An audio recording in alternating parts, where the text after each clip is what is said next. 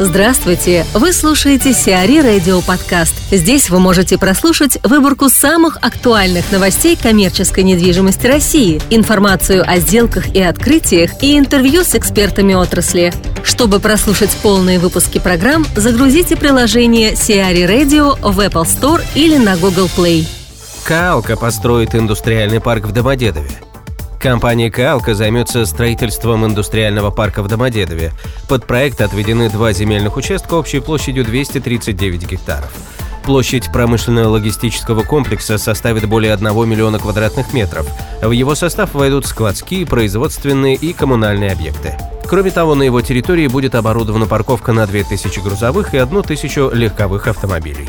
Строительство будет осуществляться поэтапно. Завершить его планируют в 2024 году. Мария Анучина, директор Департамента управления объектами на Эбикар, рассказывает о том, как госкорпорации управляют непрофильными активами. В чем причина пристального внимания госкорпораций к своим непрофильным активам? На сегодняшний день экономическая ситуация все-таки подтолкнула все организации к тому, чтобы анализировать свои расходы гораздо внимательнее, чем раньше. Корпорации при этом обладают огромным количеством зданий, сооружений и других недвижимых активов, и поэтому для них это значительная статья расходов. Именно это подвигло их очень внимательно взглянуть на этот вопрос. Каким образом государственные корпорации управляют таким количеством объектов недвижимости? Стратегии управления недвижимостью корпорации сложились разные, при этом чаще всего мы встречаем ситуацию, когда недвижимостью корпорации разбросана по всей России, и управлением каждым зданием занимается директор, который занимается производственной деятельностью на предприятии, ну или административно-хозяйственная служба, которая отвечает за всю непрофильную деятельность на предприятии. Основная проблема при таком управлении заключается в том, что люди заняты несколькими функциями одновременно, и не могут полностью сконцентрироваться на компетентном управлении именно недвижимыми активами.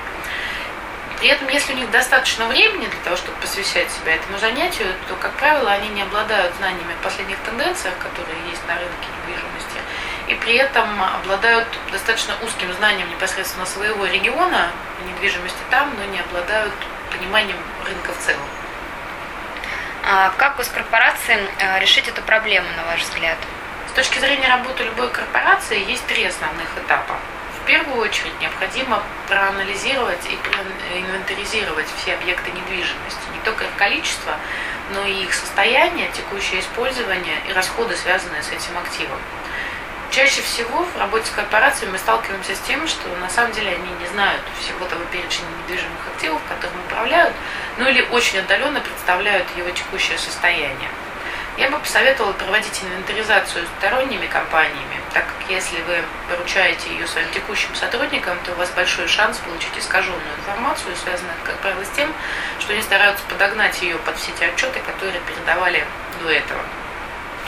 Второй этап, не менее важный, это проанализировать потребность в каждом объекте, который у вас есть в портфеле, и проанализировать его текущее состояние, его текущее использование и наилучшее использование для данного объекта. По факту этого анализа вам необходимо будет сформулировать стратегию, в соответствии с которой вы поймете, что делать с каждым активом, какой продолжать использовать по назначению производственной деятельности, какой продавать, возможно, какие-то дополнительные активы арендовать. Ну и последний шаг, самый серьезный самый сложный, это воплотить в жизнь все задуманное. И, собственно воплощение этого шага желаю всем корпорациям успеха. Ландшафтный парк разобьют в Москва-Сити. Ландшафтный парк появится на территории Москва-Сити. Его расположат рядом с БЦ «Ока».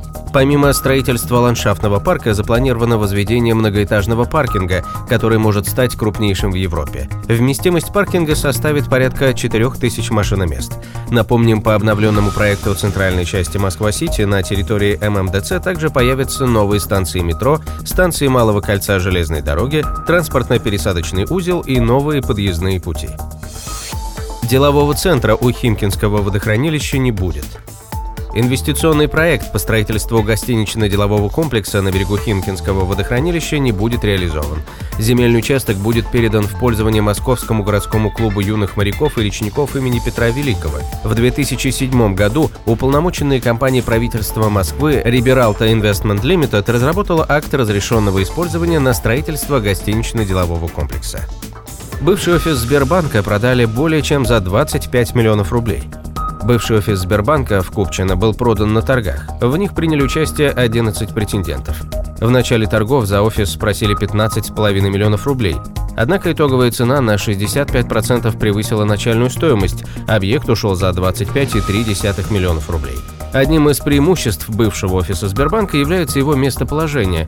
Он находится вблизи крупных транспортных магистралей, Бухарестской улицы и Дунайского проспекта и недалеко от станции метро Купчино. Сиари Радио. Эксклюзивные рубрики «За и против», «Ноу-хау», «Ремейк», «Новые форматы». Слушайте в полных выпусках программ в приложении Сиари Radio. Приложение доступно в Apple Store и на Google Play. Более подробная информация на сайте siari.ru slash radio.